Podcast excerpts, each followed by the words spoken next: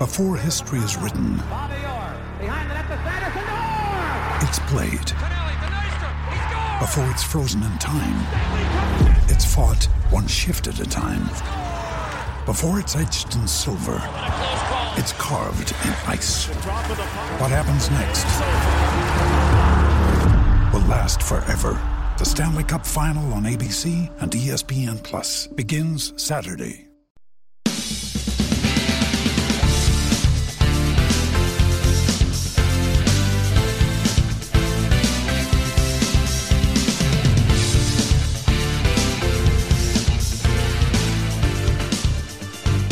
Welcome in to the Summer Fever episode. We have been dying to get back in the studio, and we're finally here, reunited in person in front of mics. Tom Canterbury and Gray Robertson. Tom, it is so good to see you in the same room talking into a microphone. Six feet apart, though. So. Of course. That's, the desk actually right. provides works for natural well. social distancing. Yes, it works out well. But yeah, I'm, I'm excited. We're able to be in the same room and one of us not on T V. I mean, one of us not on telephone or uh, Zooming or any other way that we're actually talking to each other face to face. I like it. Yes, this works. Human interaction. It's a fun thing. It's it's really fun. Here, off camera, off screen fist bump. There we go. Yes, yes, yes. Look at that. Society, we're we're doing our best to get back to normal. Yes. This is the Out of the Box summer episode. We've got some ideas for later on in the offseason that we'll cover later. Season three is going to be great. We're not previewing that right now because, quite frankly, we don't know what season three is going to look like from our perspective or from anything. a softball perspective.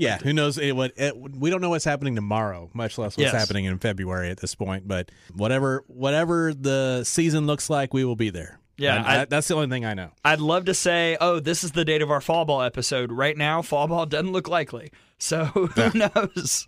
Who knows what's happening? Who knows? But we're going to talk about softball and just lots of stuff here in this special summer episode. We will begin at the plate as we do. Actually, Tom, since our last podcast, a lot of Alabama news. Yeah. Just a surprising amount. Stuff is happening, so I'm looking forward to talking about some of that, some uh, people leaving the program and uh, others coming in. So yes, uh, uh, some some movement, which, and again, we're going to be now, rosters are going to be in such a flux, you know, for the next four or five years, feeling the the, the effects of what happened this season. Yeah, it's uh, it's going to be wild. Also at the plate, I'm going to talk about my summer, and I'm not going to, you know, go on Gray story time, but I was doing broadcasting for the first ever summer softball league, and I witnessed a lot. I met a lot of people. The first bullet point is acts of betrayal because, Tom, I'm friends with an Oklahoma Sooner now. Are you okay with that? Well, I was worried you were going to say Washington Husky, so. Them too. Oh, wow. I know. I'll, I'll explain later. Uh, I'm so sorry. Then we'll advance to first and do mailbag. We've got questions about softball. We've got questions about true crime podcasts. Oh, there will wow. be a hefty cereal debate. Hefty cereal debate. Like breakfast cereal? Like breakfast cereal. Okay. When you said podcast and cereal, I was like, I've never listened to it. That's so. a fair point, right. and I so realize I your sure. confusion. Right, yeah. okay. But oh, I'm all in for breakfast cereal The debate. Look you gave me. I was like, that's all you, big guy. I don't know any about that one. It is a good podcast, but yes. it's fine. Stealing second, I'm going to chat with Mikayla Transou, the F G C L Coach of the Year, volunteer assistant at Missouri, also besties with our bestie, Morgan Lashley. Oh, awesome. Which... Before we move on, congratulations to Morgan Lashley and Anthony Sinello. Our Woo! pals are engaged. Yes, congratulations. Uh, we are pushing for the Hawaii wedding. Uh, not sure if that's going to happen, but, I mean, it's not all about you guys. It's about the people that are coming to the wedding, Morgan. Come on. We are looking for ways to enjoy ourselves, which right. would mean lava flows. and I, I don't know. What song should we sing at the wedding, Tom? Are we emceeing the wedding? Is that? Are we doing like a I, trivia night? I would certainly hope so. Okay, that's it, well, it's on the docket. Yeah, with with uh, I, I think the first dance should be Dixieland Delight. I mean, one hundred percent. I think they're on board with that. I think Anthony will agree. Morgan won't, but Anthony is down. Well, again, it's Maybe, not all about you, Morgan. Yeah, that can be the one thing Anthony decides for the wedding. We all know with these weddings, it's oh. always the bride that makes the choices, but we're going to let Anthony right. have one thing. Come on. I'll be Dixieland Delight on the dance floor. We're going to round third and break through some transfer portal news, a lot of big-time players making moves, and then we're going to talk Athletes Unlimited. We'll discuss that more in the mailbag, but... We're going to do our own version of what they're doing. Smaller version, but uh, and I'll explain when we get there. Just stay tuned. It, okay. It's going to essentially be a draft of the players that are in Athletes Unlimited. So stay hmm. tuned to that. Okay. And then we will head home because, good Lord, I've got off the wall. I've got stuff, and then we'll uh, let you know what else we're going to do before it's, season three. It's a little harder to find off-the-wall things when, like, the entire world has gone off the wall. The answer but, is twenty twenty. Yeah, yeah, it's pretty much the entire, who had murder hornets coming in, that type of thing. Okay, so before we dive into what's going on around Alabama, Tom, the last time that we were on the air together, mm-hmm. we did a draft with our friends Brian Rice, Amanda Scarborough, Jen Schroeder. Congratulations to Jen, winning by two votes. Oh. Two! Two votes. But you have some beef with them. I don't have it necessarily with them. I just... With with the with the process, with, I, I'll say. Right, with, with the process, because I'm sorry, there's no way my team shouldn't have at least been in the finals, if not win the whole thing. I mean, my team was absolutely stacked. No one is scoring on Kelly Barnhill and Montana Fouts. I, I picked... Read off the outfield. Alyssa Brown. Yeah. Michelle Moultrie. Right. Kayla Brough. I picked Michelle Moultrie last. She's on Team U S A. She was player of the year on a national championship team. There's not going to be a, fall, a fly ball that will fall in the outfield with those three defensively, plus what they bring you offensively. And then around the horn, Charlotte Morgan, Alyssa DiCarlo, Hugo at, at second. Cheek at third. Best pick of the draft. Chelsea Bramlett catching. Chelsea Bramlett behind the plate. How is that team not at least in the finals of a five person of a five team league? Come on. I agree personally. Come on, voters. Because I actually I thought Scarborough's team was better than Jen's team. Right. So ah. because Jen's team, her pitching staff was not the strength, I think. Hannah Rogers. Allie Wall-Jasper, that's it. Her utility was Savannah Jaquish, which right. I'll talk about later. Great pick based on what I saw last week. Mm-hmm. But you're going with two pitchers, and your choices are Hannah Rogers, who isn't even the best Florida pitcher that was picked for any of these teams, and I wouldn't even say top two because Lauren Hager would be my other choice, and Allie Wall-Jasper, who wasn't the best pitcher on her team at L S U. Yeah. But she won. Because I guess Aubrey Monroe is a big retweeter. Uh, well, yeah. Well, and then yeah, Tori Vidalis tried to help me out, which I appreciate her. Okay, I, I maybe Jen Schroeder and, and Scarbo have a few more fans, a little bit more notoriety than we do. Just slightly. Maybe a little bit. That might have helped. Well, uh, the brand is building, but we can't beat right. those two quite yet. Not, not quite there yet. We didn't but, literally craft a softball no. school out of thin air to teach thousands. No. That's up to them. Okay, shall we get to some Alabama news? Yes. Okay, so this is, I guess, quote-unquote breaking because I saw it mentioned in an article. It was never really addressed anywhere else, but we'll talk about it because since it's in an article, it's public. Right. And we can, I guess, confirm it, and that's the retirement due to uh, injuries for Carla Heiss, which is sad because you hate to see players have to drop out of the game because of something beyond their control. But I mean, what a way to sign off a career. Yeah. It's like, well, it's, no better way than your final two games get walk-off R B Is. Uh, that's what Carla Heiss said at Alabama. And, yeah, it was one of those things where, you know, she she commits and she signs at Alabama, and then in, in the end of her high school career, she starts develop developing a chronic injury. And she gets to Alabama and is, is never able to do behind the plate like she was going to. Obviously got to hit some, got some uh, some pinch hit at bats, so she was never near one hundred percent, and it just wasn't going to get any better for her. So, you know, sad to see that. Not entirely unexpected, I don't think, because of yeah. that situation, but uh, we definitely wish her well. And uh, as far as I know, she's going to stay at Alabama and continue to uh, pursue her degree, and uh, things will go well for her. Yeah, I'm I'm excited to see her around the capstone. Assuming that we're around the capstone right, very yes. soon. Sure. And I hope that she comes to Rhodes often because she was a very valuable part of the program, part mm-hmm. of the team. And like you talked about, I mean, what a way to ride off into the sunset. Yeah. You know, uh, two very different walk-offs in the way that they happened and the way that she hit the ball. But, man, did, and, and she had a double in her first ever college at-bat, I think, yeah. the uh, the weekend before, maybe two weekends before. So a good, solid career for Carla Heiss. We wish it was longer, but we understand, obviously. You do what you got to do, and we uh, we wish her very well going forward. And I, I think she would have been a a, uh, you know, a weapon off the bench for, for Patrick Murphy had the twenty twenty season continued. Yeah, for sure.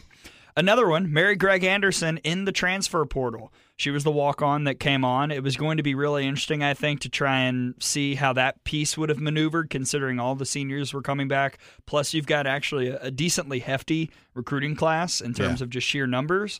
But Mary Greg said, you know what, I'm going to try something else somewhere else, and I don't think she's picked a spot, but just like the other players have entered the transfer portal since we've started this podcast, best of luck to her, and we're going to hope uh, that she does well wherever she ends up, and we're going to cheer for her.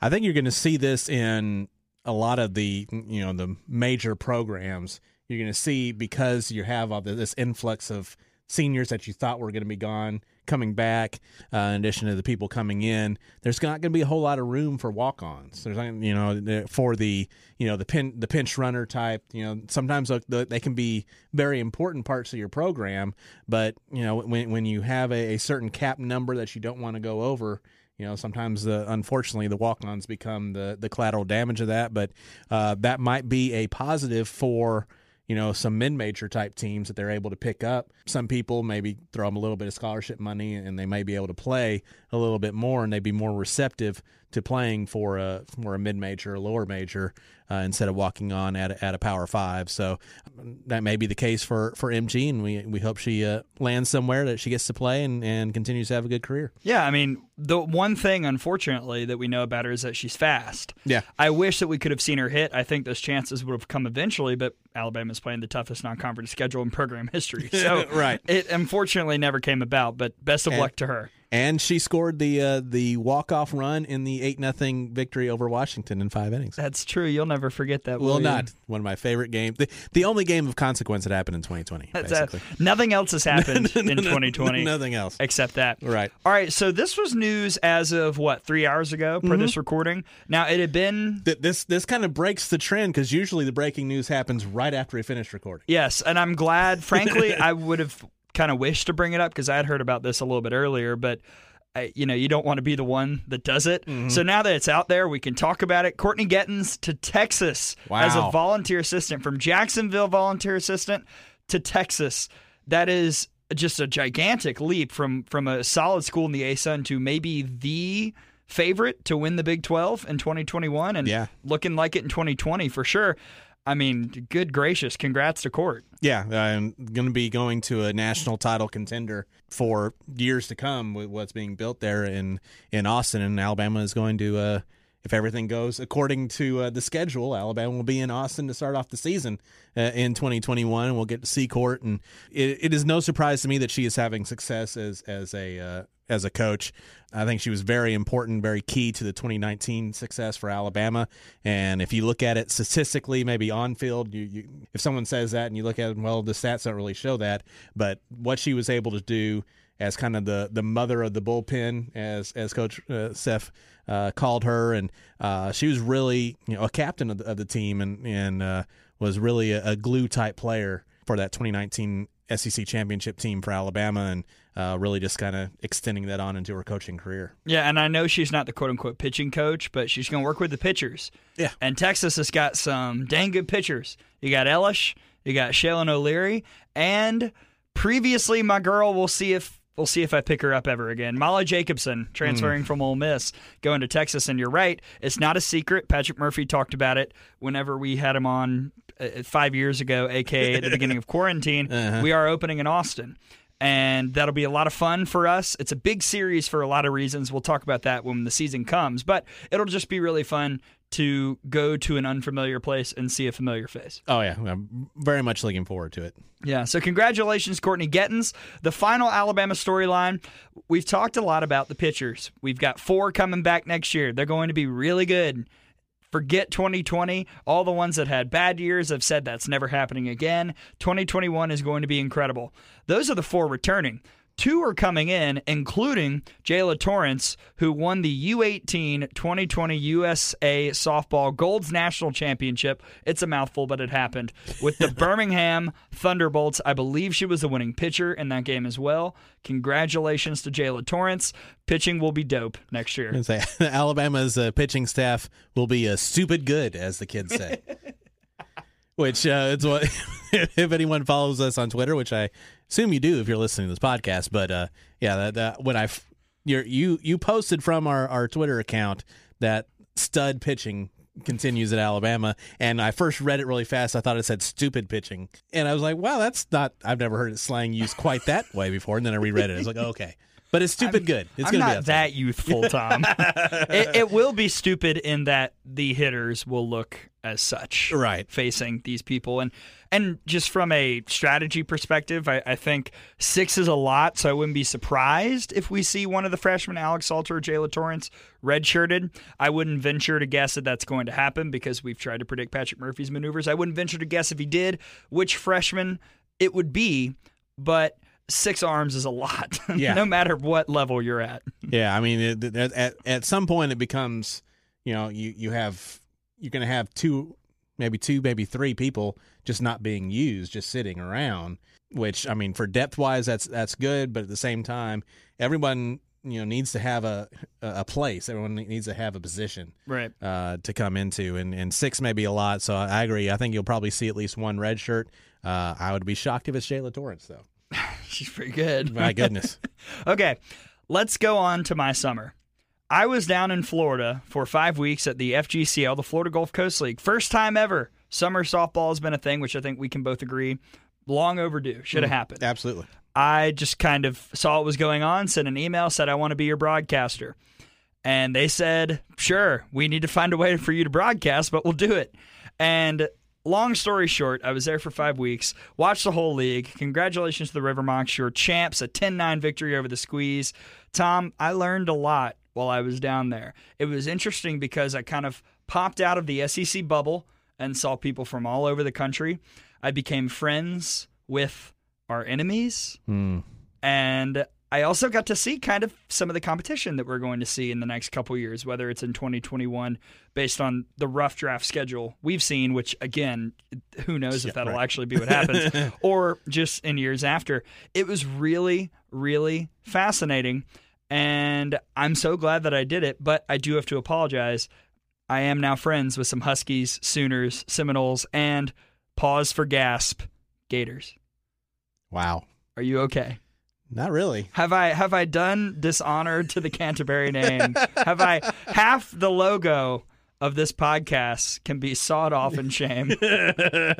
You should certainly hide hide your head in, in in shame and, and uh, just uh, dis, dis, I cannot. Uh, Washington Husky? I know. They were cool. What? No, they're not. I, and I made, Come on. What's funny is I, all right, so I'm talking about Stormy Kotzelnik. This is an incoming freshman. People, she's going to be big. She, I think she's going to at least start half of her freshman year, and that's with seniors coming back. She's wow. that good. All right.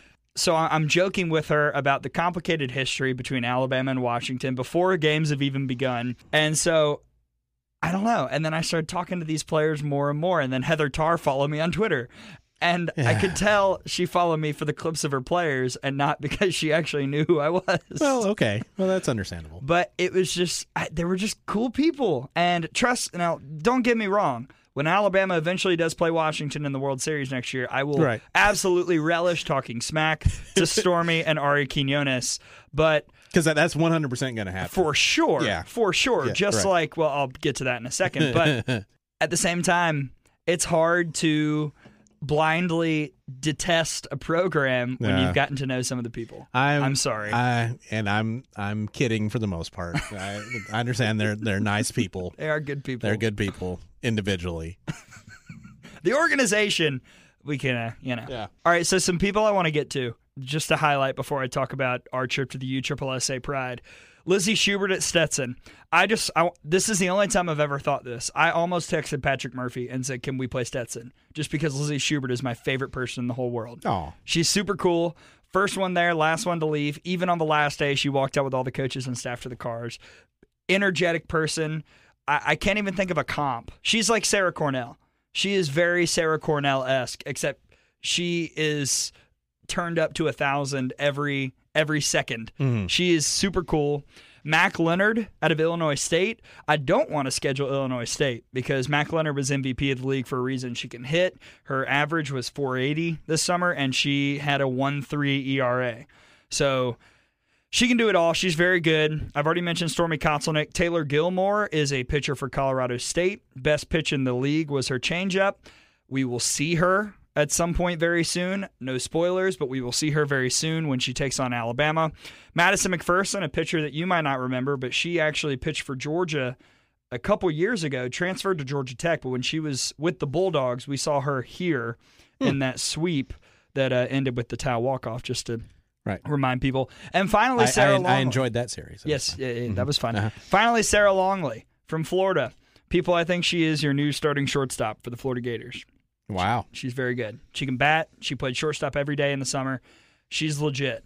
Now, we took a select number of those to the Space Coast, which at first I didn't understand. I thought, why are they calling it the Space Coast? And I remembered the Kennedy Space Center is right, right there. It's right there, right. Yes, I'm, I'm bad at it. Um, when we used to go to the moon, that's where yes. we started from. Yes. Back in the day. Right, back in the day. Right. So the first two games, not great. U-Trip, and this is a team filled with our, all our old enemies. These are legit enemies. Shea right. Knighton, Amanda Lorenz, Savannah Jaquish, right. Jesse Warren, all the legends, Jessica Burroughs, Dallas Escobedo, Megan Good, who was at J M U for wonderful. a thousand years. Right, yeah, she was. So these are all very talented players.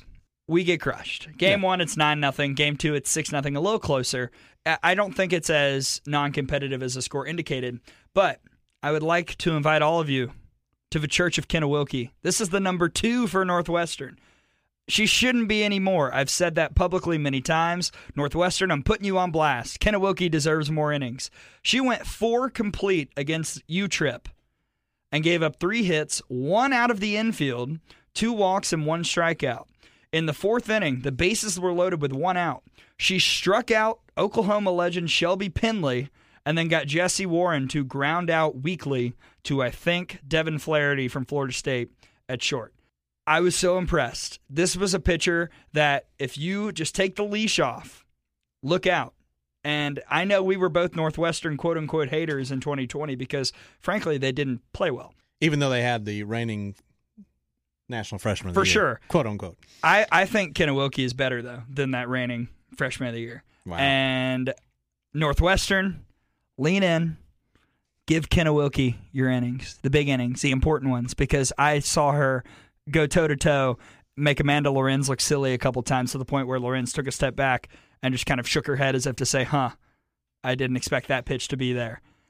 This is the number two at Northwestern. She's going to be – she is legit. Northwestern treat her as so. Wow. Yeah. So finally, takeaways for me. I think the players need it, Tom. I, I think that when we look at what COVID has done to a lot of these rosters, you were talking about how there aren't room for the walk-ons and there are going to be more players competing for positions. Right. This league is critical for players like that because they need that development. I think every number two at a Division I school, pitching-wise, should pitch in this league. I think if you're fighting for a starting spot like Sarah Longley at Florida, you should pitch in this league. I mean, I only see positives here. There are a couple scheduling things that they're working on for year two, but I, I think that there are certainly people at Alabama that could have used this this summer, and I hope more people across the country take advantage of it. I know there was a couple of, of players that were kind of looking at it from Alabama, but then injuries or certain other things kind of kept him yeah. from being able to play. But, uh, yeah, I, I agree. I think this is a really good thing. Uh, hopefully it'll be able to even expand and get bigger as things move on to give more opportunities. Uh, I think it was very important for this year in particular, for them, for them to be able to play because you know there are a lot of these a lot of these players, you know, you've they've lost practice time, they've lost instructional time, they've lost just competition, you know, yeah, time. competition, right? Uh, so you, much needed practice and much needed reps, I'm sure, were were taken uh, by everybody involved in, in so much of these type of leagues too. It's the games are important. But it, you know, the extra practice time and, and just uh, getting out there and maybe hearing a little different voice than what you're used to hearing coaching wise may give you a little different insight, different places. So uh, I can't I can't see there anything but positives for anyone who played in this thing as well. Yeah, and I think another example of that is Mack Leonard. She was already a leader at Illinois State. She was a kind of player who was from Illinois. She grew up fifteen minutes away from Illinois State, went there because it's close to home. But she's she could play ninety percent of schools in America. And she's a leader for the Redbirds. She comes down in the summer league and against new people, playing with new people that she's never met, maybe a couple that she knew previously just from conference competition, she was able to lead and be that person in the dugout, that person that everybody looked to because she was able to mold her leadership style to adjust with new folks who'd never met her. Yeah. And I think that experience as well is almost as valuable as the playing time. Yeah, one hundred percent. Yeah, again, like like I said, with uh, when you're practicing, you're hearing coaching, a different voice coaching-wise, but also when you're on a team, you kind of get used to being on the same team with the same people.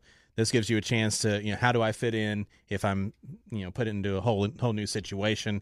What do I do? Sometimes you can find your voice as a leader, or you can find your voice as a, a supporter, or different things, and that, that you can take back to your to your real squad. Yeah, it's gonna. I my favorite part about this, Tom. I hope you don't get weirded out by me bringing up just random schools and the and no, that's fine. And no, the Cooks Pest Control scoreboard update. It's gonna be You're a lot of, say, yeah. Why are we talking about Stetson and Jacksonville? But Man, the, you're really on the Hatters this year. I, what is happening? I'm telling you, Lizzie yeah. Schubert, that's my girl. They have multiple Stetson people in this league as well. That's going to be a really good team. My favorite incoming freshman pitcher, Lauren Hobbs, also going to Stetson. She's got good stuff.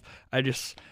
Stetson's my A S U M pick to okay. win next right. year. I'll just put that out there now. Sounds good. Okay, Tom. So that's it for our, our At the Plate segment. We've put it in play. Who are we as we sit here and stew in the summer? I don't I, I don't even remember anymore who's on the team. it, it has been so long. I feel as though... Hey, I've got it. Are you ready? One last parting shout out. We are Carla Heiss. Aw. Yes. We get sentimental here at Out of the Box. Of course, we'd be walking off if, if it was, but still, I, I, I'm it's with you. It's fine. Yes, you, I'm you with get you. What I'm saying. Yes. We are Carla Heiss. We are walking it off, except sticking around and advancing to first. Except so- It is mailbag time. Even when nothing's going on, stuff is still going on, and it is time to discuss and debate.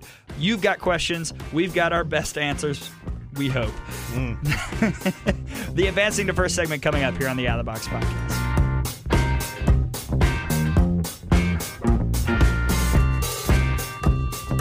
Welcome back. We're advancing to first here on the Out of the Box podcast. Gray Robertson, Tom Canterbury.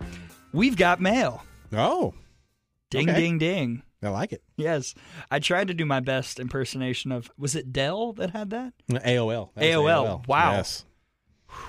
Man, talk. I, of, we were just talking about how the Bama U bracket feels like a long time. A O L. Right. You had to get the C Ds, and you got fifteen hundred hours of A O L time.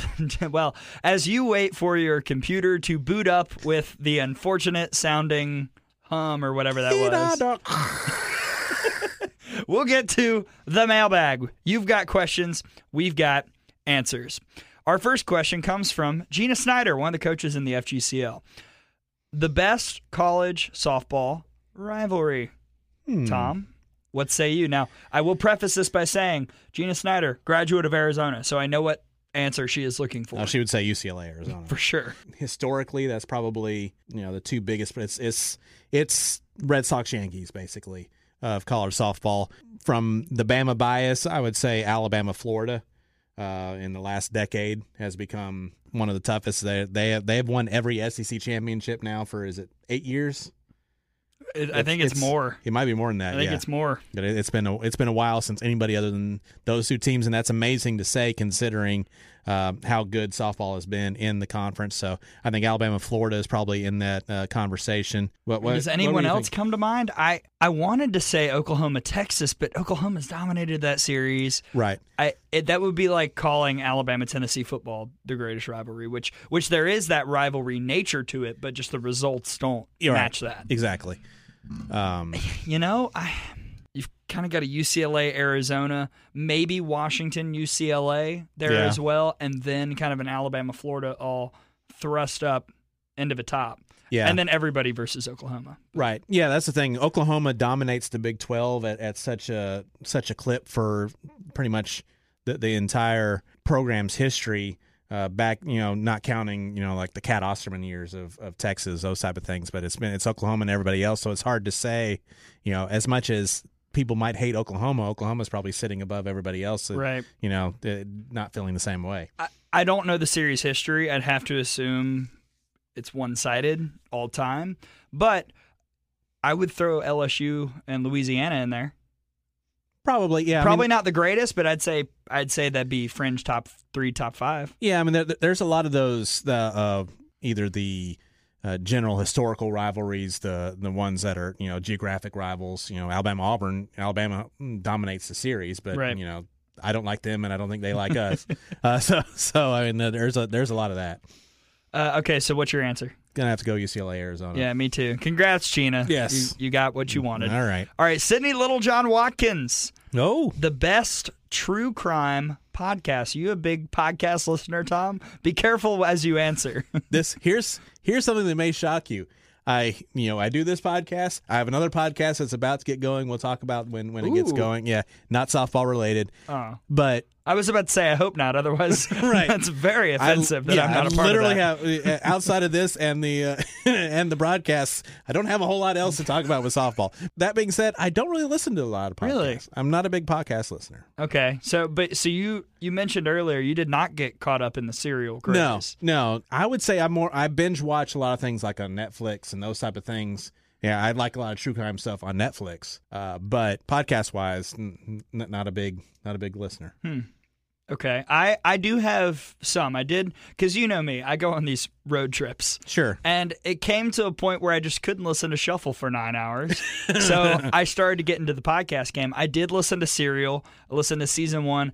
I listened to ten minutes in season two and thought there's got to be something else I can wow. listen to. Okay. So I, I'm sure it was good. I just. It, it just I wasn't feeling it at mm-hmm. the time. Right. There is a podcast though about a murder in Selma of a preacher during the civil rights movement, uh, Doctor James Reeb, I think. And I found out about it because my teacher put it together for N P R. He was my huh. teacher on oh, wow. a study abroad when I went to Ireland. His name is Andy Grace. Andy, if you somehow find this, you're the greatest. He put out this podcast with N P R called White Lies. It's with another professor here at Alabama. It's just really interesting, and they just go and find out why this murder was never solved and see if they can find out who did it. Yeah. And no spoilers for me if you want to go check it out, but that is my favorite. I listened to it when I would do my C B S road trips during the fall this past year. It's really, really entertaining, and I think true crime podcasts, those are really cool, especially when you see them actually make a difference in some cases. Right. And I think you're going to see that, too, with uh, you and I talked about uh, Unsolved Mysteries being on yes. Netflix. Uh, there's a couple of those. I'm like, how in the world did did we just stop looking? How, how, how did we not, not figure this out? There, especially the one I've actually seen a story since.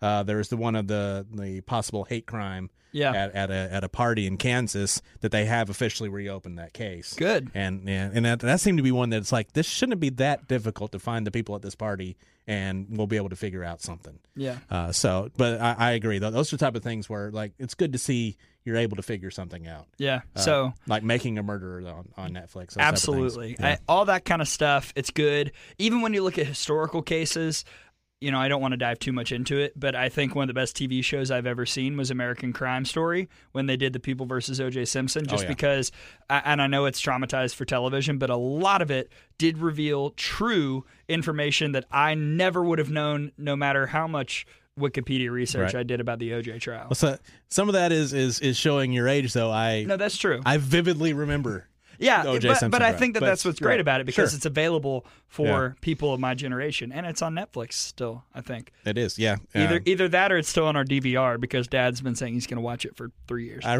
I, I vividly remember in uh, ninth grade health class them wheeling in the T V Ooh. and watching the verdict uh, of the O J Simpson trial. Wow. Right, right before lunch, right here at Central High School in Tuscaloosa. That's, that's wild. Yeah. I, oh, the yeah. only time they ever did that at Crestline in Birmingham was to watch that one year Alabama was the five seed in the N C A A tournament oh. and lost to Wisconsin Milwaukee, coached by Bruce Pearl. Yes. And that, that was, was a sad day. Literally the first game of the tournament. It was tipped it tipped off at like ten thirty a.m. yeah. And it was in Cleveland, Ohio. I'll never forget it. Oh, my God. It was That yeah. was not fun. Not fun at all. All right, let's transition into something more softball-related in this mailbag. Bree Billington submitted two really good questions. We'll start with the first. Okay. Our way too early twenty twenty-one starting lineup. So two ways that we can go about this, Tom. We can go by position or we can go by batting order. I'm thinking we start with position and then maybe craft a batting order if we want. But okay. yeah. defense. All right. All right, uh, left field, who you got? Uh, I think you're going to stick with Mac. I agree. Mm-hmm. All right, center field, Alyssa Brown. Alyssa Brown, right. Right field, K B Sides. Yeah, yeah. Ooh, were you were you thinking I'm, something else? No, it's just I'm you know I'm kind of I know you're going to be controversial later on when we talk about this, so I'm trying to figure out where to, where else to put this person we're going to be controversy about. Uh, but, yeah, it's going to be K B. Okay, yeah, I think that's pretty set. Yeah. You know, touch on Jenna Johnson. I think she's going to be just kind of a, a someone who's fighting for playing time, but it's going to be tougher in an era where you've just got more people on the roster, right? More than Alabama's ever had. So I expect to see her play a lot. I think we're going to see the starting lineup be very different, probably in every game this year. And I think Jenna will be a top three most dangerous pinch hitter in the S E C. And she is good enough to contend for starting time. But I think if I'm looking at who would I start for, I assume, game one or two against Texas, Jenna would not be in my outfield. Yeah. All right, I'll go. We'll go full infield, uh, third all the way to first. Tom, okay. Who do you have? Uh, I'd say Maddie Morgan at third. Short, uh, if she's able to come back one hundred percent, Claire. Mm-hmm. Uh, second base, I think Bailey Dowling. Ooh, wow. Yeah. Okay, wow. I whoa. Okay, yeah. Go. Keep going. Yeah, Bailey Hempill at first. Okay, so I'll give mine and then we'll discuss this. So I've got Maddie at third, Claire at short, Skylar at second, Bailey at first. And by Bailey, I mean Hempill. Right. So you've got Dowling sliding into second base. You don't like it, though. I, don't I can like tell by all. Your face. No, I don't like it at all because you have Claire and Skylar. You can't take Skylar out of the lineup. Right. And my God, Kaylee Towell's got to be in the lineup. I know. But that's, see, that's where I get controversial. We'll go right. to D P. I've got Bailey Dowling as my yeah. D P. Uh, actually, the, Skylar's at second. Dowling, Dowling's going to D P. Can she play first? Can she catch? Can she catch? I, that, that is literally, if somebody could catch, that would be awesome. Abby Dora's going to be fine. Abby Dora's going to be fine behind the plate. But we need a number two. Right. That's not Bailey Hempill. Yeah. Because the stats prove that. Wow. Okay. So we've both got Dora behind the plate. So I, I think the biggest dilemma. Can we dilemma, have a twelve-person lineup? Can we have the, three D Ps? You can in the F G C L. Just saying. There are right. ten in the batting order down there. Wow. Obviously, the issue here is we both want Bailey Dowling in the lineup. Yep. She is a freshman coming in. We, I have her starting ahead of a two-time All-American.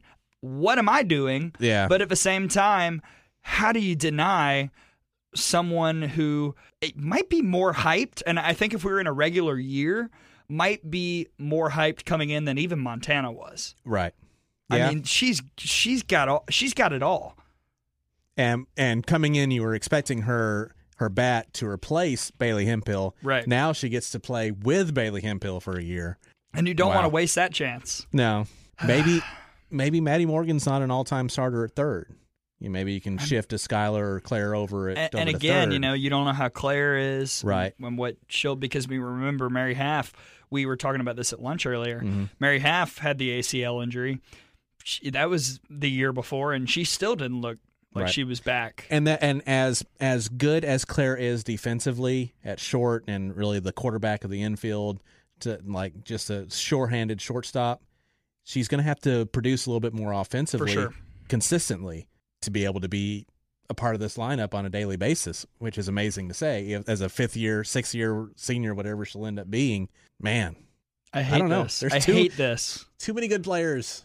This is the worst but the question depth, we've ever yeah. had. But the depth is awesome. Yeah, and I think Patrick Murphy's going to be able to play the matchups a lot more than he's been able to in the past because of that depth. You know, he's he has.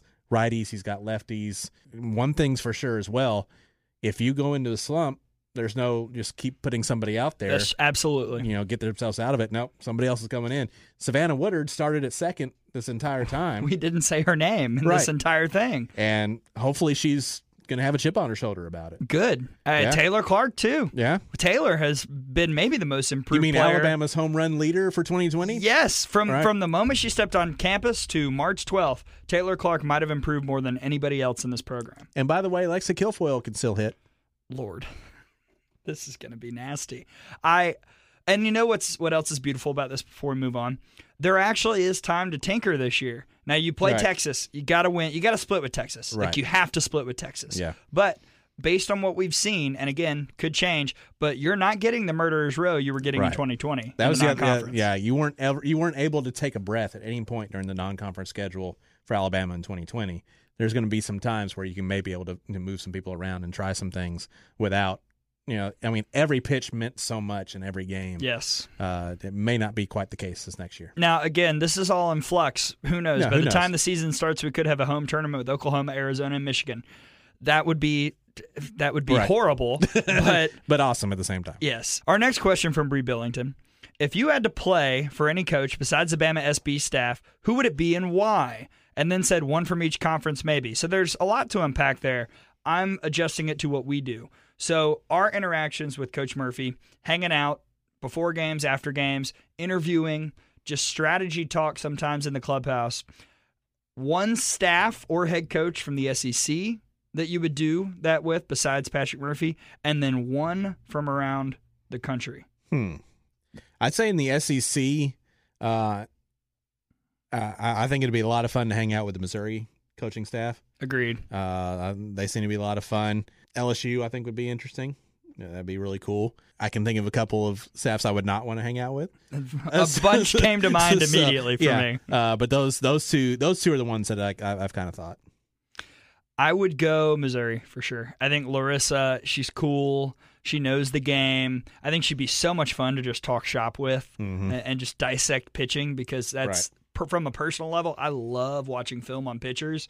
I f- can't imagine anyone being more interesting to watch that with than Larissa Anderson. Oh, yeah, one hundred percent. Nationally, gets a little tougher. I, now, with the addition of the volunteer assistant, I would, I'd hang out with the Texas people. You would go out with the Texas folks? Yeah. That'd be fun. Mike White is, is actually cool. When we did our coaches call with him right before yeah. the season was canceled, he was very neat, just a cool human. Yeah. And then Courtney Gettens there, so that's... We hung out with, at in Oklahoma City... Uh, had some interaction with the U C L A coaching staff, but they were fun. They were cool. I'm going to go Florida State. I feel like Lonnie. I feel like Lonnie's just a nice person. Yeah. Uh, rivalry, sudden rivalry aside. Sudden most hated Seminoles. I, uh, I I would enjoy hanging out with Lonnie and just and working with her because, I mean, they're we know how open they are. They've got sure. a podcast. Right. They wouldn't hide anything from us. No. If if someone, if we get to hang out with the Florida State coaching staff, I want them to take us on a tour of the circus. Uh, yes. Uh, where you can go to learn circus at Florida State. Circusing and whatnot. Right. I want I want to go under the big top if we're going trapezing or clowning or whatever it is that we're doing. That's all we want, Lonnie. Right. We don't even need to appear on the no, podcast. No. We just want I because just want, we have I to just, go back to Tallahassee because right. that's how all this began. That's the only way we had to go through back through the time warp portal and uh, get this thing righted. Okay, in the circle, our podcast friends mm-hmm. have said we wanted to know who would win a showdown between your podcast and ours if we put together our best S E C teams. If this is all time.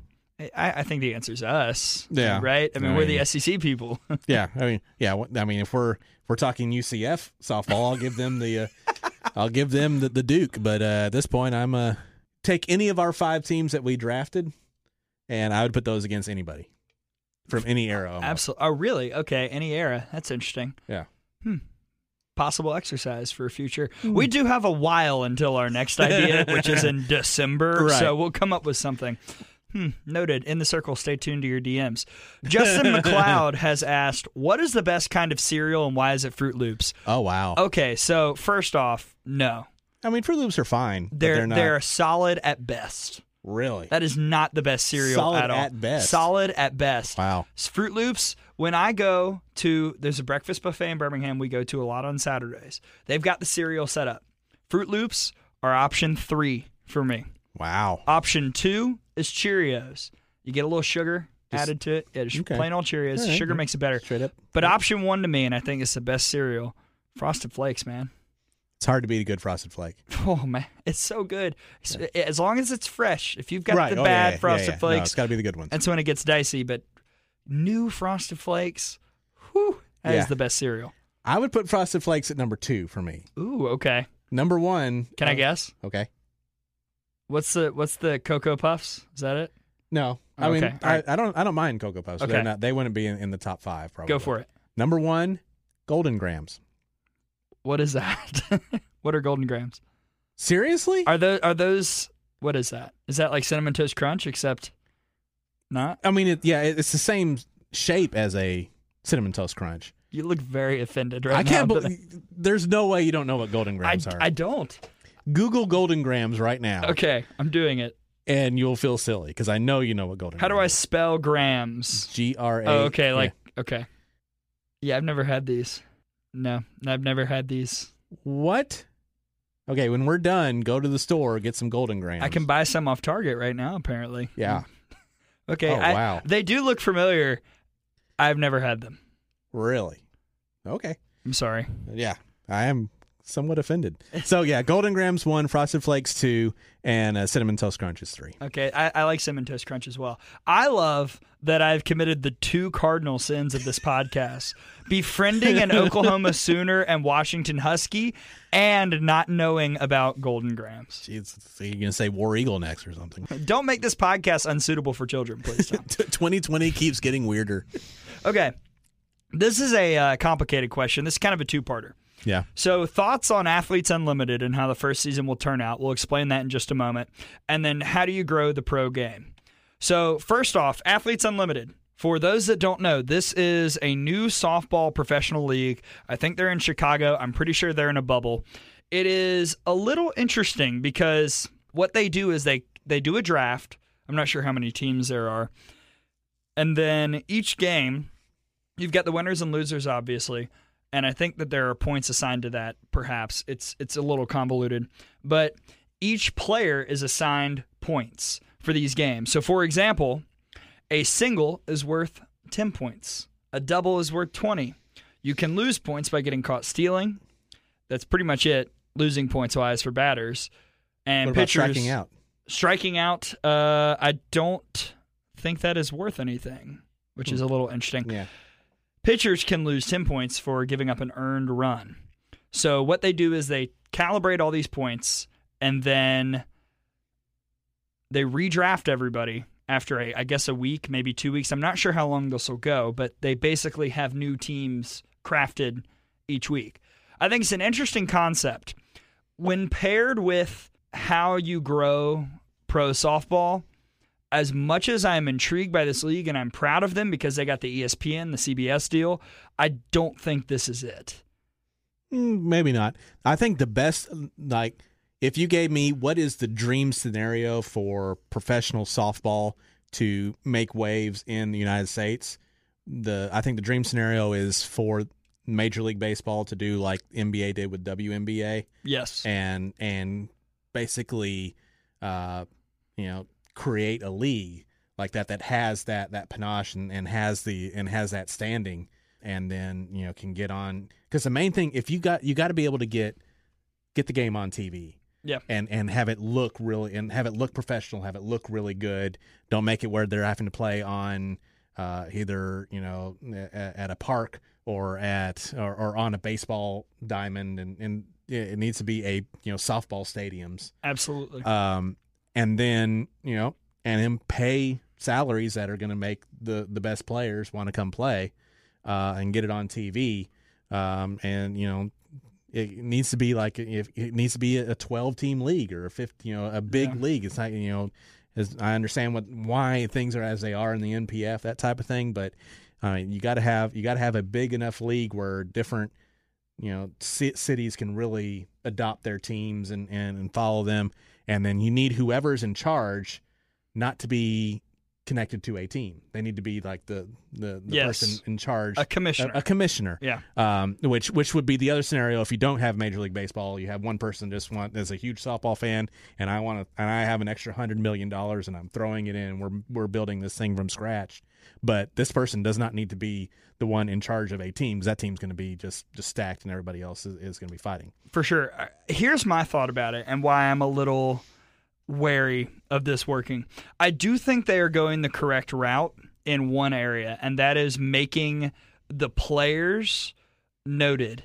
They've got big-time players. I think a lot of people will watch these games to see Cat Osterman. They're going to watch these games to see an Aubrey Monroe, just throwing right. that name out there. They're yeah. going to watch to see some of their favorite players from when they played in college. And I think, again, this might be this, – again, I'm not a huge W N B A fan, to be honest. But right now I could tell you plenty, plenty of professional women's basketball players. I'm not sure I could tell you which team many of them are on. Right. I know Sabrina Ionescu is going to be dope, and she is going to win Rookie of the Year. I think she's on the Liberty. I think Does that sound right? right? But I'm, I'm, but I'm, I'm not sure. Right. right. Yep. So the problem with me is that I think the softball league, the Athletes Unlimited, is doing the right thing, emphasizing the player. I think, A, this math is too complicated. It's it's yeah. just it's too there's too many numbers. Too many numbers. I understand, and I applaud thinking out of the box and trying something. We'll see if it works, but yeah, it, it seems a little complicated. But even if you're watching these games for the players, you've got to be able to sell a jersey. Yeah. You've got to be able to sell a Cincinnati something with an yeah. Osterman on the back. Yep. That is what gets people bought in when these leagues have teams that are in those cities. And this league, I think, is going to be interesting. I, I'm not sure what attendance is. I'd have to assume in Chicago, which has seen a decent amount of cases, they won't let fans in, or if they do, it'll be a very small number. But I'm just not sure that this is the format to grow softball as a professional sport. No, but like I say, maybe just is for what it is for right now. And uh, any, I, I applaud anyone trying something at this point. So absolutely, it, yeah, uh, you know, give give it a shot. But uh, I think if you're if you were looking at something, you know, how is it in ten years? We need to have you know a professional softball league that's going on. Uh, I think the best scenario would be, like I said, a Major League Baseball that that farms it out, uh, or just a a multimillionaire that that wants to create it from scratch, but not be in, in, in charge of one team. Agreed. All right, last question. If teams are forced to only play regionally, what teams will that hurt and help the most? So that is assuming that COVID puts us in a situation where they're doing conference-only scheduling and then maybe in-state, I guess, non-con. Right. So hurts the most? I have, I think I have to throw Alabama in there because the non-conference would be teams around, and I'm not sure how many besides maybe a Troy would help the R P I. Yeah. Um I think of Michigan, you know, it hurts somebody like that a lot. Mm-hmm. You know, any of the possible Big Ten, uh, Minnesota, somebody like that, I think it hurts them a lot. Uh, anybody in California or Florida is going to be just fine. I, I would um, throw Kentucky in there, too. I know there aren't a lot of schools in Kentucky, per right. se, but they, you know, everything's within four and a half hours of Lexington. Right. Uh, so, I, I and I don't, hopefully, by the spring, we're not talking about this, but uh, you got to consider all the different possibilities. Uh, Oklahoma, outside of the Big tw- the Big twelve, there's you know really not a whole Tulsa, lot and then yeah, yeah, Texas and Oklahoma, they might they might not be in the best position there. I'd say if there was anybody that was going to make a run from the Northeast, uh, but I can't really think of anybody right offhand uh, that, that that would be really affecting. That would be a a, a major contender. Yeah, I wouldn't. I don't know, so. But I mean, I hope it doesn't come to this. No, because but we're already seeing it might come to this not because of the virus itself, but because of the funding that comes to these schools from football. Right. Which at a lot of these mid-majors, unfortunately, football is either not happening at all or probably, and fingers crossed, happening in the spring. But fall football looks looks not great for you know lower division. Uh, one schools and certainly, you know, F C S programs right. like that. Yeah. So that's just all part of the flux. And that's going to be something you have to think about moving forward. And I would think as well, you mentioned R P I. This would be, if you're on our favorite thing, the selection committee, I think this is the type of year you just throw out the R P I. You just, you don't even. Absolutely. I mean, because teams. Let us pick. Good Lord. Right, I mean, because teams, team schedules are, you know, they'd have no real control over them this year, you know. So the, it's, it's. I think that's something you're. Even if, if we're able to play a regular season as per you know as as it stands, there are going to be some restrictions. Yeah, we so. might, but you know there is already a state that we know that I won't mention, but they have told their teams they cannot play non-conference outside of that state. Right. So it's either those teams are going to those schools or they're having to play group of five squads two hours away. Yep. And it's going to kill their R P I. Mm-hmm. Uh, committees, we can't wait to talk about you.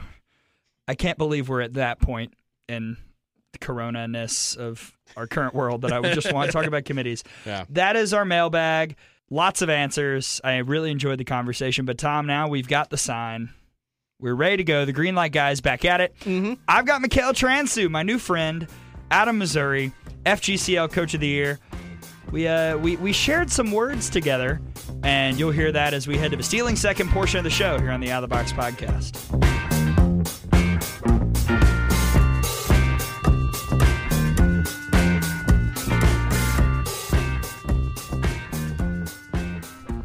Welcome into the Stealing Second portion of the show here on the Out of the Box podcast. Unfortunately, we will not have the interview with Mikayla Transou. There were just too many complications and miscommunications as we were trying to get everything going together. So unfortunately, Mikayla could not join us for this episode, which is a real shame because I had so many things to talk about. We were really excited to discuss Mack Leonard and more players in the league who caught her eye, what she learned being a head coach in this league, and hopefully we'll have a chance to do that at some point. But unfortunately, it just couldn't happen for this episode because of certain circumstances. Either way, we'll make sure to have Mikayla back on at some point. However, that does mean this will be the shortest Stealing Second segment in the show's history. So we'll go ahead and get ready to round third, because coming up on the other side, we've got transfer portal news and the Athletes Unlimited draft. Tom will be right back with me as we get ready to round third here on the Out of the Box podcast summer episode.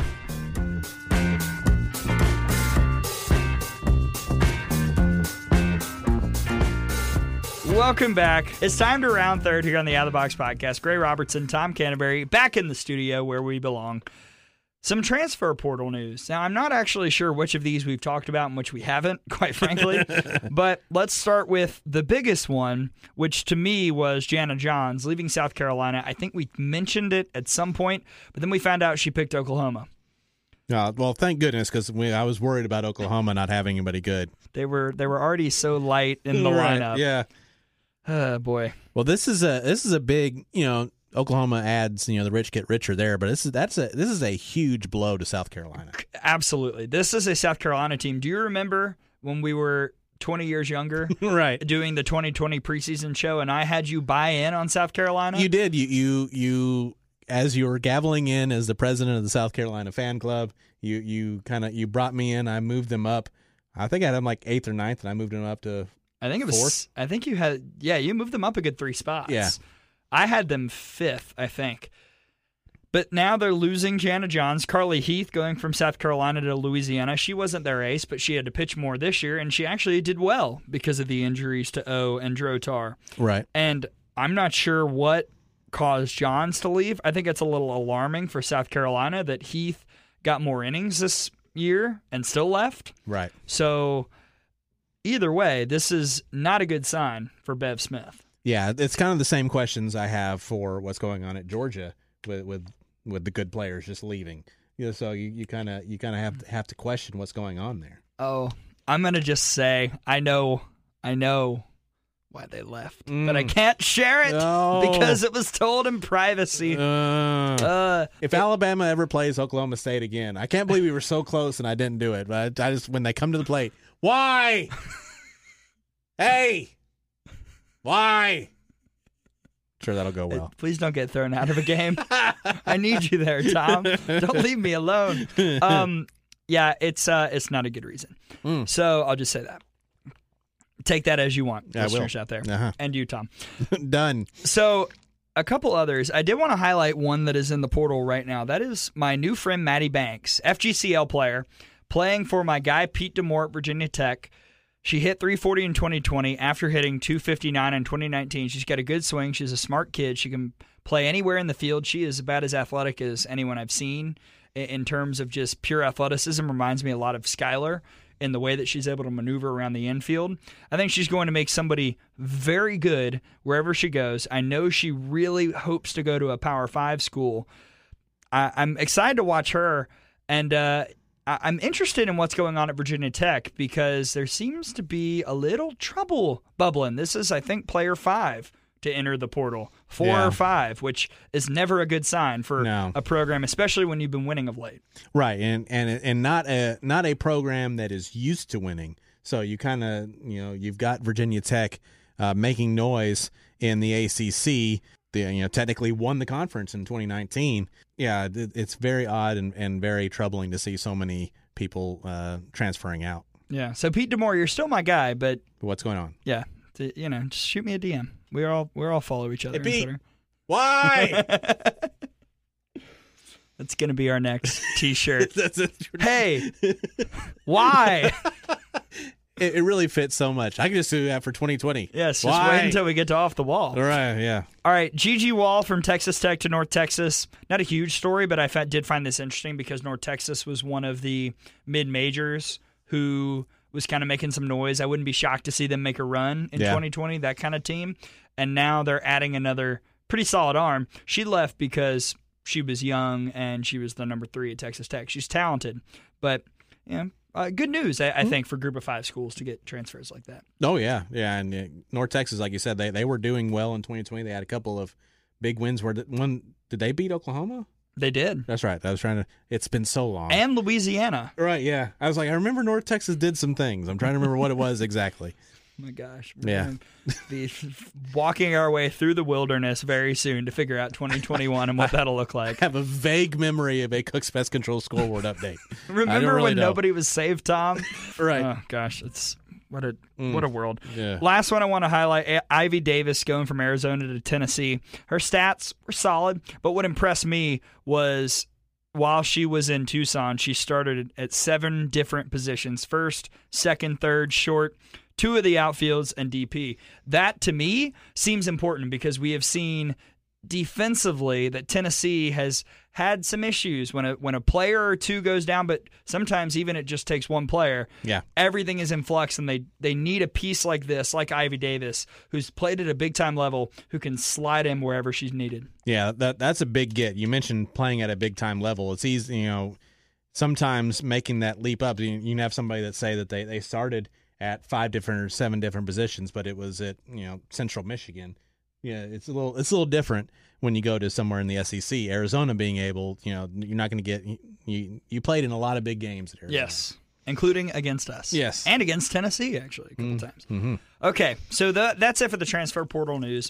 It's time to do our own draft, something different from the Bama U bracket and the S E C draft. This is us drafting as if we are the owners or coaches of mm-hmm. Athletes Unlimited. I'm not sure how this is working, but okay. I, I, Athletes Unlimited, for the record, I need a little more detail. a, a little stronger presence on social media, if mm. you don't mind.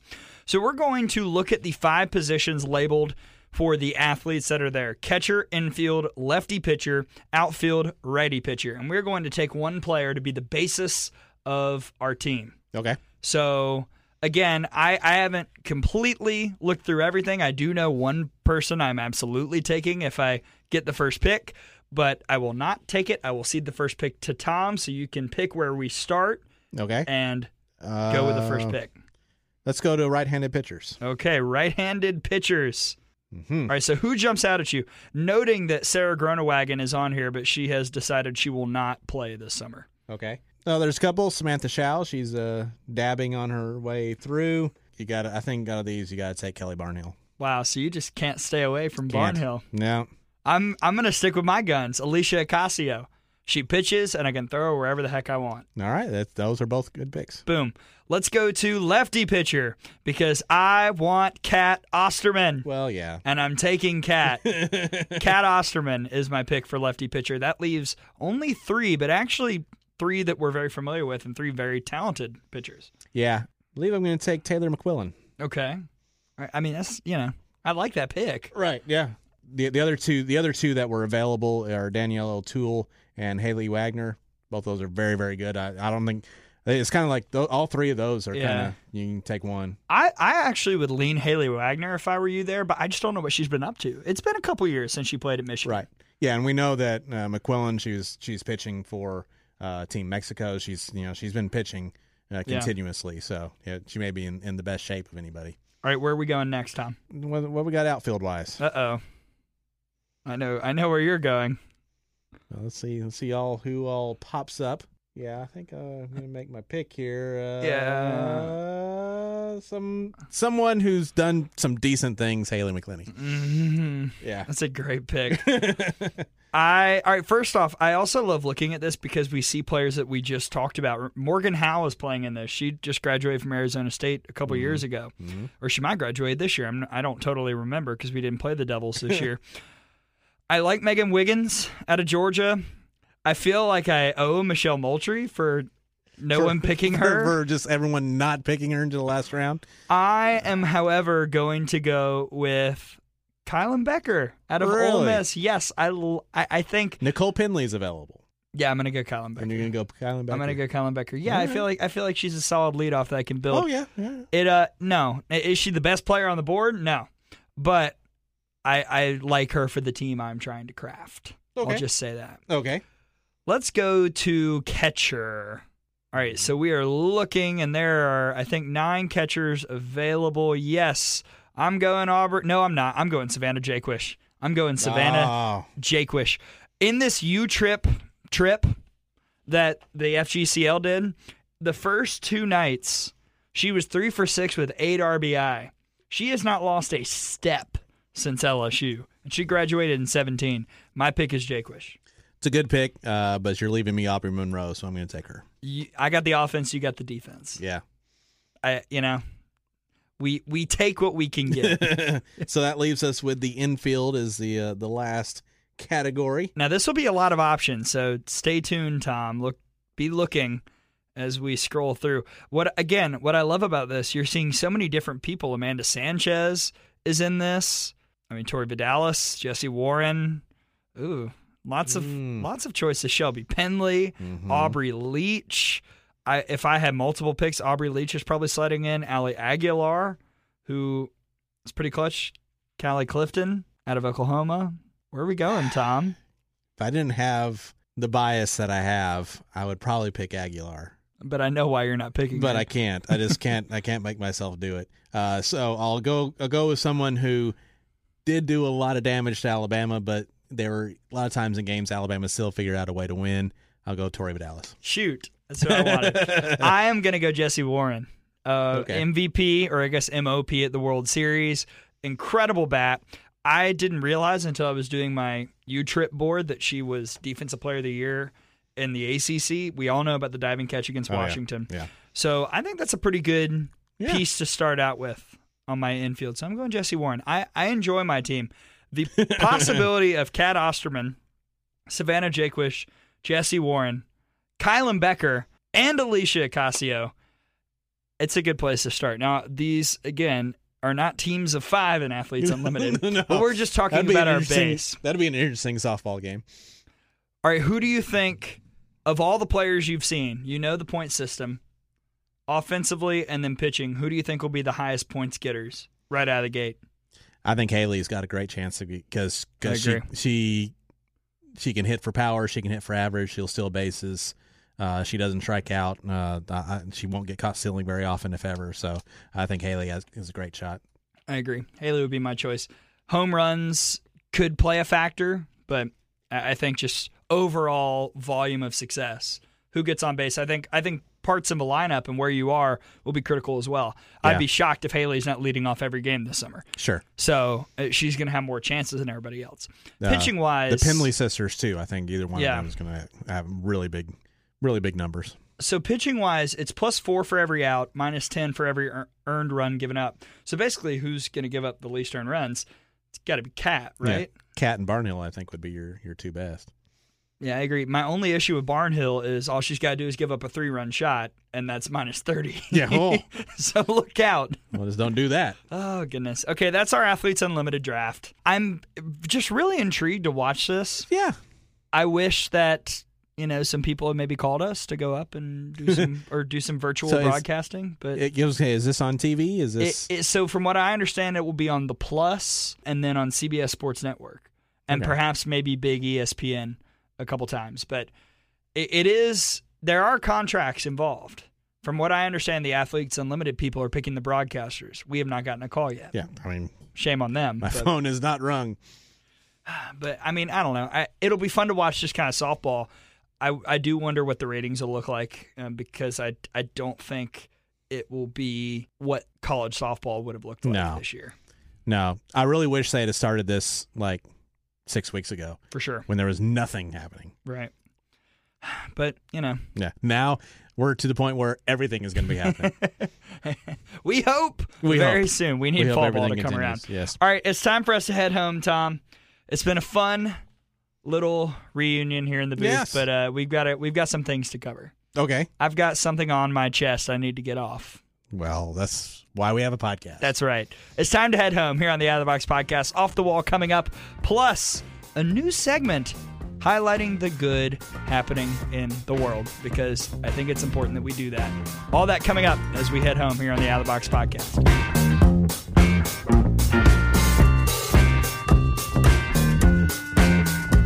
Ah, it's so good to be back. It's time to head home here on the Out of the Box podcast. Tom, have you enjoyed our triumphant return back through the doors here into the studio? I have. Uh, this is we're still socially distancing ourselves in the studio, but we're here. Any type of return to normalcy, I'm good with. We have not coughed or sneezed once. I will just say that. Well, thank, thanks for putting that jinx on us, but yes. All right, let's uh, let's see what we've done so far before we dive into the end. We started at the plate, talked about my summer. Not to be, you know, too all about me, but it was fun. Yeah, and then we broke down some Alabama news, which, again, always good to see news coming out. And it was pretty much all good news for the most part. Yeah. Uh, you know, you hate to see some of the people leave the program. But, I mean, again, Alabama's headed in the right direction, so nothing really to complain about. Yeah, no, it'll be interesting to see once things, hopefully everything gets back to where we can play as per as the schedule sets up for twenty twenty-one, uh, where Alabama will fall in those preseason uh, polls. And I think it's definitely at least top five. My gut would be four right now. Yeah. That's just where it, cause I Which think, will be fine. I think behind U C L A, Arizona, Oklahoma. I'm actually fine. Yeah, we could be tenth. I'd be fine. I'm good with it too. Yeah. We don't had, need to be one. Amen. Let's go not one. I'm not a rat poison believer, but I also, you know, I don't want those expectations right. ever again. None. I didn't enjoy it. Then we advanced to first. We did the mailbags. I broke Tom's heart. Not knowing about Golden Grams. Repeatedly. Yes. Sorry. Friends with Huskies and Gators. And... It's just not a great podcast for our friendship. Mm. Then we stole second. Unfortunately, couldn't talk to Mikayla Transou, but we'll have her on very soon.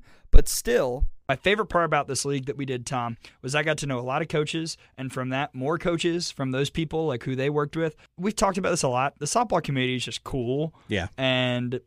I got to meet more cool people this summer, and we're going to get to meet more cool people as the season goes on, because we're going to see a lot of familiar faces in twenty twenty-one.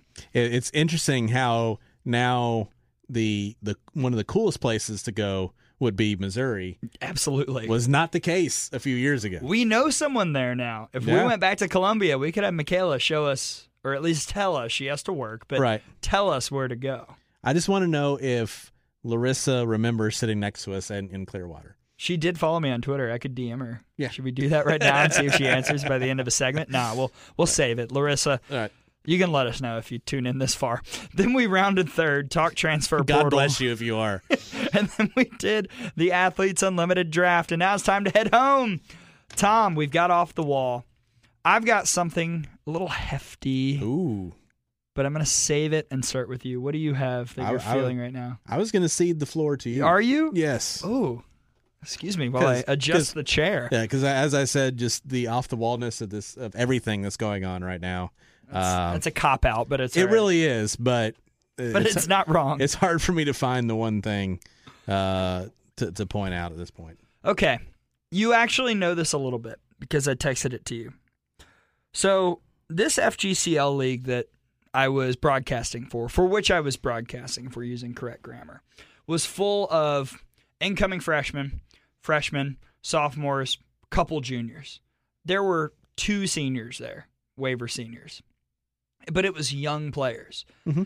We cultivate a roster of, they were calling them the all-stars. That's not it. They were the best of the available because right. this was a trip added on late. Some of the players couldn't go. Some uh, just, just weren't able to do it. And so yeah. we brought the best Uh, that we figured could compete with U S S S A Pride that could handle it schedule-wise. Okay. We go. Mm-hmm. You know who was getting squeezed by the umpires? The college team.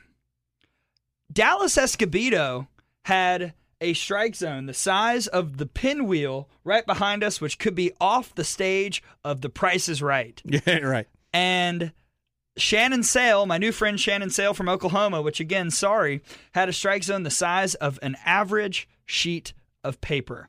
They were giving the edges to the professional team and not to the college team. And at first I thought, eh, whatever, you know, they're home, it's fine. We don't have a great shot anyway. Right. And we're the college team, you know. Game three rolls around, and this college team is beating the U S S S A Pride, thanks to Kenna Wilkie, one nothing going into the fifth. Into the fifth, Tom. Kenna Wilkie is spinning a gem. But in the top of the fifth, Devin Flaherty, again, new friend from Florida State, beats out an infield single, beats it out by two steps, and she is called out. It is bad. It is blatant.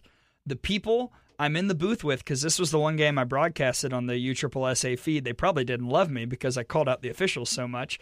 They were looking at me saying, that is an awful call. The guy I was doing it with said, let's look at the replay, and I, to paraphrase, essentially said, we don't have to. She was safe.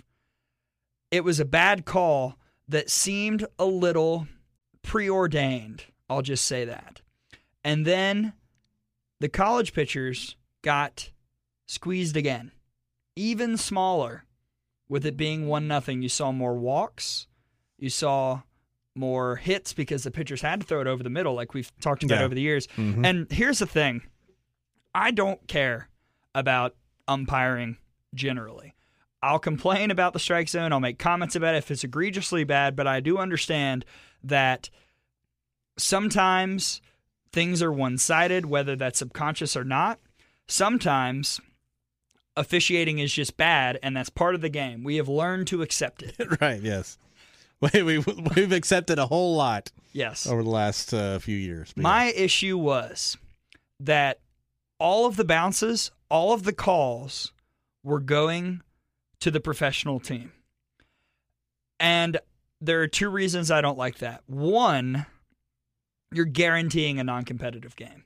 If if you are making it more difficult for the college team, which again, these are all young, young players who are playing against people they watched while they were in junior high and high school. If you're making it more difficult for them, the product will suck. Yeah. It, it just will. I don't know if Devin Flaherty is able to score if she gets on in the top of the fifth. But say the correct call is made and she's safe. The next batter up, Mac Leonard, hammered a line drive. It was right to Sidney Romero, but if it's not, Devin might score. Who knows? Well, that's one thing we've we've seen, softball, baseball, those type of games. The the one play changes everything. Right.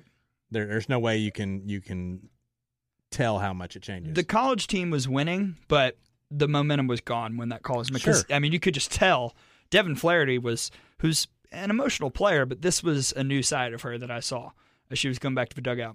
Number two, these people on the U S S S A Pride are trying out for Olympic teams. A lot of them got invited to the combine.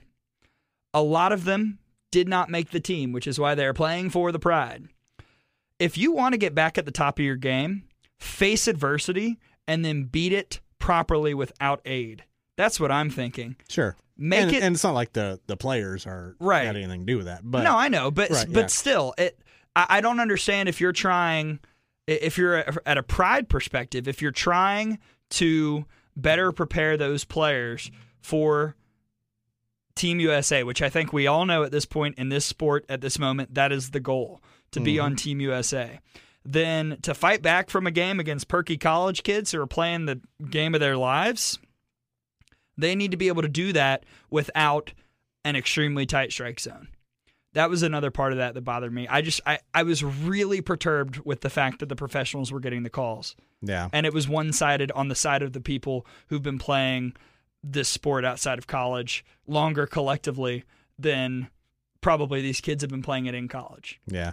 In general, uh, outside of this particular games, I didn't see this particular game that you're talking about, but I, I totally understand what you're saying. But in general, I don't understand not calling strikes. For sure. That, that's been an issue I've had a long time with, with college softball, uh, the umpiring, is you shouldn't have to throw it in this little bitty box. The strike zone is big, is bigger than what it's called. And, you know, if you're wanting a, an exci- a more exciting game, Uh, a faster paced game, a game where, you know, you're you're able to have a true offense versus defense, uh, a real good competition. Strikes need to be called. Yes. You know, it, it, you shouldn't have to throw the entire ball over you know, the middle of the plate to get a strike. The pitchers need to be able to use the edge, if maybe even an inch or two both ways. You know, I'm not saying have a, you know, to throw out an old baseball uh, reference, not an Eric Gregg size strike zone, but, you know, you should not be squeezing your pitchers. For sure. Because more strikes means a better, faster game, and, and, and it makes the offense swing the bat. No, it's not as exciting to watch a batter go up there and try to get a walk. Uh, you know, it's just not. Batters can hit things that are not one hundred percent strikes. Mm-hmm. Some, you know, the best. Uh, Amanda hitters. Lorenza's done it many yes, a time. one hundred, yeah, absolutely. So it, I, I think, you know, making the batters swing the bat more is always a positive, and they're not going to do that when the umpire wants to make it look it's all about him behind the plate. Yeah. I actually, I've got one more thing to add about that, but I, I will say this. Again, I'm not saying I didn't enjoy the trip to the Space Coast and hang out with the U S S S A Pride. That was one of the coolest experiences I'll ever have, being with those college players, seeing the looks on their faces as they saw their heroes out on the field. Madison McPherson, who I referenced earlier, Georgia transfer, in game two struck out Megan Wiggins, one of the best Bulldogs to ever play. Oh. And she had a smile on her face the size of the state of Georgia when she came back in the dugout. Sure. That stuff is great. I think the games were great. I just think the officiating was a little, it, it left a little to be desired. And I think if you actually want a good product, because again, right now, softball-wise, you're the only show in town, or you were at that point, that was available on a major platform, make sure that the games are being done from an officiating standpoint the way they should be. Right. And that's something I've always talked about is the, we have not seen, unfortunately, the officiating in softball. It's really it's it's an all sports situation, but softball is one of the main ones. Mm-hmm. The officiating has not evolved and grown to meet the level of the competitors. For sure. Uh, so I mean, not saying there aren't good umpires out there, and I'm not saying you have to be perfect if you are an umpire. That and we talk, you know, a missed call here and there, part of the game. Right. But just if it's just a a poor overall game where it's call after call after call. That's a problem. Don't become the story. Right. My last off the wall is about that. In the F G C L championship, the M V P was ejected for what was called flagrant obstruction on a fielder's choice, and no warning was given to either player. I actually think, looking back at it, warning to both, and we're fine. Ejecting the M V P of the league in the top of the second inning is farcical. Not yeah. to steal your word, but good God, don't do that. Ludicrous. Do not eject no. Montana Fouts from the S E C Championship. No. Don't eject Taylor Pleasance from L S U in the S E C Championship. Not that that's a prediction, but we'll see if it works. Just don't don't be yeah. the story umpires. No. That's that is my off the wall. I, I like it. Do you have anything to add for off the wall besides just flat twenty twenty? Yeah, and then just the fact that you have never had Golden Grams is the most off-the-wall thing I've ever heard. If I ate Golden Grams with Stormy Kotzelnik up in Seattle, would you? Would your head explode? I'm not sure I'd be able to take it. And I do want to see Stormy and Silent Rain uh, go head-to-head. The in, promotional in pictures. I'm gonna I'm gonna craft artwork. Right. Stormy versus Silent Rain. I think that's the battle for third base. And just, just send it to the to the marketing and S I D department at Washington. Say, hey, this no charge. This is for you. This is this is for you. Just give us credit. Right. I want to talk about it. Oh my gosh. Okay, that is off the wall, Tom. We've got some ideas. I will not spoil them because we do have other podcasts out there, and we don't want to you know tip our hand as much right. as we love everybody. Uh-huh. This is our idea that we're running with, but. It is something that we're going to try in December and January. Success rate undetermined. I think we can at least nail fifty percent of what we're going after, I think. This could be something that could change the game a little bit. Groundbreaking. Let's do it. So stay tuned, folks. That's a tease. Whether we have a fall ball episode or not, expect us to be talking about S E C softball in a very special episode or two. In December. So that's that's going to be really fun. Before we sign off, a new segment, Tom. This is something that I had at my college radio, you know, back in the ninety point seven days. You worked there. You know yeah, how it goes. Absolutely. So when I took over for the student section, we would end the show with what's good. I took that idea. This is full credit one hundred percent to from the uh, the Good Place, the podcast, which was one of my favorite shows on N B C. Okay. I think now it is something that is needed in the world more than ever, because we turn on the news and we see negative this, negative that, and everything's scary, and mm-hmm. you know, there's the fear running rampant that good news is necessary. So I've got my what's good right now. I don't know if you would add anything to add, perhaps, but there is a, there's some very good softball news to talk about. Really? I'm yes. looking forward to hear about these. I don't I have not heard this. Okay.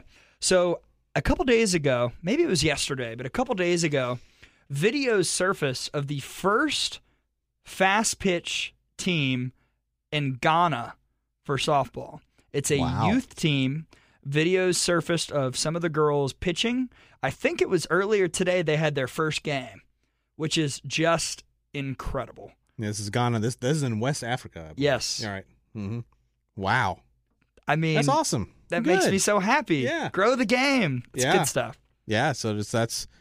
You know, and the, the hope is twenty twenty-one, you get to play the, the Olympics of uh, twenty twenty, uh, and then there will not be baseball and softball in twenty twenty-four, but hopefully back in twenty twenty-eight, and uh, maybe maybe Ghana is representing Africa. Those girls will probably be of age to do that. Right. I assume they're probably nine, ten, eleven right now. Yeah. Oh, that's so cool. So congratulations, Ghana. Welcome to the softball world. Yeah. Glad Come on in. That's what's good. Well, uh, we'll do that. Probably every episode in season three, because the world needs good news right now. Yes. Softball or, or elsewhere in the world. Uh, all right, so that's it, Tom. And anything you would like to add before we sign off until who knows when? Until, until we, our next great idea? Until we go to the store to get Golden Grams? Is that what's happening I'm right good. now? Yeah, I'm, I can't. You can't go another day without ever having Golden Grams. Oh, gosh. All right, I'll do it on the way home. Very, very pushy, but okay. Do it on the way. If they want to see me eat Golden Grams for the first time, because I'm going to video it and you're probably going to retweet it, where yes. can people find you, Tom? Go on, on the Twitter machine and go to T Canterbury R T R, C A N T E R B U R Y. Uh, a couple things on there today uh, had a had a retweet of a clip from the final scene of Field of Dreams, uh, reminiscing about a time where all the men in the bus were crying on the way back from a trip. Uh, I don't think I was. I don't think I was you there were, for you that. You were not on yeah. that one, no. But it was one of those. It was a nighttime trip, and, and it was like you know. So we watched the watched the end of it, and you know, spoiler alert from nineteen eighty-eight. But you know, Kevin Costner uh, has has a cat catch with his dad. This is nighttime, and then I, I remember I, I, I turned on the light above me.